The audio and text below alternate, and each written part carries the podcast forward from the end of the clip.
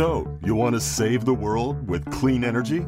Make money doing it? Confused about the economic and technical realities of residential and commercial solar, batteries, heat pumps, EVs? Want the real world scoop on new energy technologies, not manufacture hype? Then tune in to the weekly Energy Show, hosted by Barry Cinnamon. Insights from Barry's 40 plus years in the solar and energy industry will help you understand the future ways we'll generate and consume energy. And now, here's Barry. Welcome to this week's Energy Show. Now, by the end of 2023, there's going to be almost 3 million electric vehicles on the road in the United States, over a half a million just in California. And by 2035 in California, all new cars are going to have to be electric. No more gas cars should be sold. I mean, we'll see if we, we are able to accomplish that goal. But eventually, if you kind of follow that model, that corner gas station will be just as obsolete as the local horse stable 100 years ago. But only if we're smart about EV charging and building that electric infrastructure. And so far, my perspective, we're not being very smart about how to do this efficiently, inexpensively, and quickly. So, as another perspective, it's my pleasure to introduce Tom McCalmont, who's the CEO of Paired Power. Over the past, heck, it's almost been 25 years, Tom has been very active in the solar industry. We've been friends going back to the days when he was the CEO of Regrid Power and uh, a CEO of Real Goods Solar. He's the president of McCalmont Engineering which is a commercial and utility scale engineering firm, and we use them regularly for our commercial engineering. I'd say they're the preeminent commercial and utility scale solar engineering firm. They, they do pro- uh, projects all over the country. Tom, in his spare time, came up with this idea of pairing a direct DC solar charger with car charging, and he built a company called Paired Power. So he's the CEO of that. Paired Power has been exhibiting at shows every once in a while. They have a really innovative EV charging system. So I'm looking forward to Tom's insights about practical and affordable EV charging as opposed to the alternative, which is not very practical and not very affordable and really long term. So, welcome to the show, Tom. Thanks. Thanks, Barry. Nice to be here. All right. So, I just thought we'd start out with some a thought experiment about if you had a clean slate, what would be the best way to do EV charging? So, first, what's the cheapest source of electricity? Absolutely, sunlight. Okay, right. Okay, it's, it's sun. It's cheap. It's way cheaper than, than wind. Absolutely. So when do we have the most available sunlight to make electricity? We have it every day, especially in California. Especially all day, every day. Especially during the day. exactly. People say we can, you know, get power from the moon. No, that's not going to work. So it's daytime. So you're going to charge your car where are most cars during the day? Yeah, they're at work or at school or, you know, at the library, visiting commercial buildings. Yeah, exactly. They're not necessarily at home, which is a good thing because if you always charged your car at home, that would kind of be by definition at night. That's right. When electricity is not cheapest That's and right. there's not a lot of solar. And it's fossil fuel at night. It's not solar. Yeah, yeah, exactly. Or we can put in a gazillion dollars worth of battery systems by the utilities and they can move around, but that's just redundant, slow, and expensive. Right. So the basic question is why, why don't we have more EV chargers at work and, and at schools. And that kind of leads us to your rationale. I don't know, heck, like 10 years ago of coming up with paired power. That's right. Yeah. What paired power does is solar powered EV charging. Very simple. And there are so many benefits to that approach. You know, the energy is free, the fuel is free, it's 100% sustainable because all the energy is coming from the sun. It's fully resilient in our approach because we don't have to connect to the grid. So, what does that mean? That means that if the grid goes out and everybody's driving an EV, we can still charge our cars. So, lots of benefits. And I also kind of like the fact that you don't have to be connected to the grid because oftentimes connecting to the grid is the most expensive and the longest delay as far as deploying anything. Very difficult. Yeah, more and more, uh, you know, traditional grid chargers, those projects are delayed now for years not months, years, because of getting the approvals from the utility.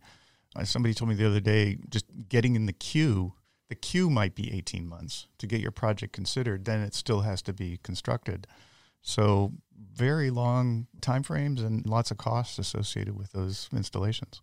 I mean, it just begs the question of has anybody ever done the math of how we would possibly install enough level three high speed DC chargers on, on thoroughfares in order to kind of power every vehicle by 2035? So here's my thought experiment, right? So there's roughly 30 million vehicles in California, half cars, half trucks. Each category of vehicle goes roughly 12,000 miles per year. If you add up all those miles, it's something like 350 billion miles. It's just California we're talking about, vehicle travel miles. If you convert that to electricity using what's the weight of steel that it can power with a kilowatt hour of electricity, how big do you think that is? It's 175 billion kilowatt hours. It's more than double the size of the current. Wow. In other words, we need to more than double the size of the current grid to electrify all of the you know cars, trucks, and buses in California. It's a massive problem. It's not something you can do alone with grid power, which is why we are so passionate about off grid being a complementary technology and necessary. Solar powered EV charging is necessary to get us to our climate reduction goals. Well, you know, in perhaps some alternative universe, it'd be feasible to find enough money to do that.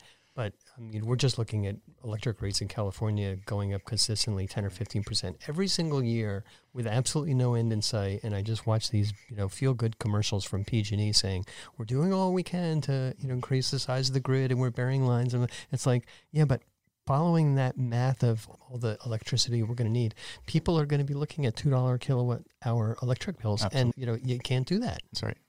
All right, so paired power logically makes sense. Tell us about a typical paired power system. And I know you have different alternatives and options. Yeah, so our kind of flagship product is something we call the PairTree. We innovated this during the pandemic. It's a pop up solar canopy. It can be built in a single day, does not require any heavy construction, does not require you know cranes or lifts or things like that. It can be built by two two workers in a single day. It provides Uh, the power source to a battery, and then that battery is in turn used to charge EVs. So it can charge up to two vehicles and give them an impressive amount of range every day and just is a absolutely delightful system in terms of being you know off grid solar powered 100% green no cost for fuel all of the things that i mentioned is provided by by that product So that's just deliver it to the site, get a couple people to expand it, do some final wiring and connections, and then and That's then it. you're ready to go. yeah Now I know you also have been doing some parking lot charging stations. We Mhm. actually help you wire it up one. Tell us a little bit about that project. Yes, we have higher powered versions, direct DC versions of our technology, so we can charge directly from the sun to the vehicle. That is typically a larger project, like a large canopy, but again, has all the benefits of daytime charging. Perfect for workplaces, commercial outlets, places like that. Absolutely. And how is that business line going as far as getting contractors and people to start installing the, the larger commercial scale? Because to me, that's what we're going to need every single parking lot facility having level two chargers and people could just kind of, you know, charge at seven or eight kilowatt hours.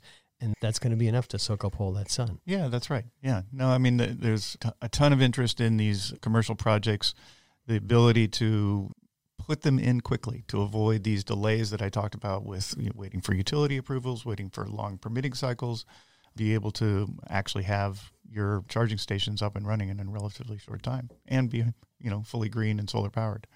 We're here in California. Why aren't there more companies putting in charging stations or at malls or at libraries or things like that? Why isn't that happening more? I see some, there was kind of a burst of solar canopy parking lot structures going in, and it seems to have tapered off a little bit. Why is that? You know, I think it's because of the delays. I think people are waiting. They're in queues.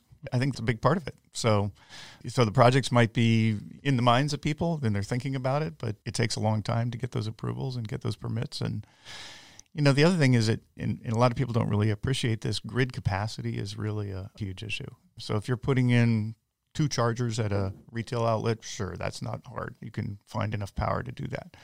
But if you're putting in 50, the grid capacity at that facility is not big enough and it requires a new service drop, a new connection from the utility. And that's where these long delays come into place. You know, PG&E will tell you, sure, we can put that in for you two years from now.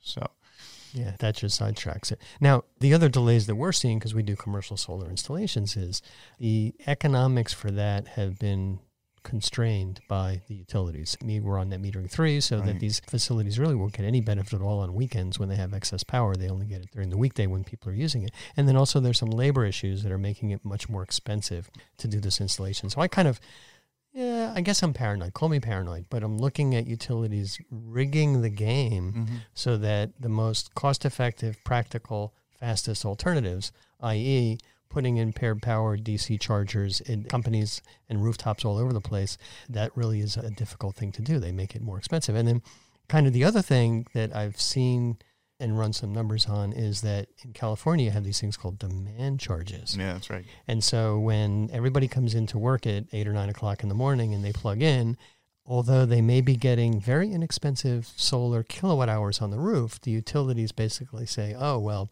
when the cloud went over, your peak energy went way up, and now you've got a multi thousand dollar bill for that month. Yeah. Yeah. I mean, a good example of that, if, if you put in grid chargers, the average level two grid charger is about six kilowatts. Let's say you put 50 of them in, that's 300 kilowatts.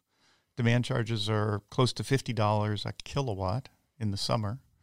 So that's thousands and thousands of dollars per month that you're going to pay in demand charges for those chargers, for those EV chargers. Whereas if you do them off grid, you don't have those demand charges. You have no utility costs. Right, right. You do it off grid. You have batteries to store up some power from the weekend, and then you know when the cloud goes over, you won't be charging as much. You pull your energy from your battery, but you don't get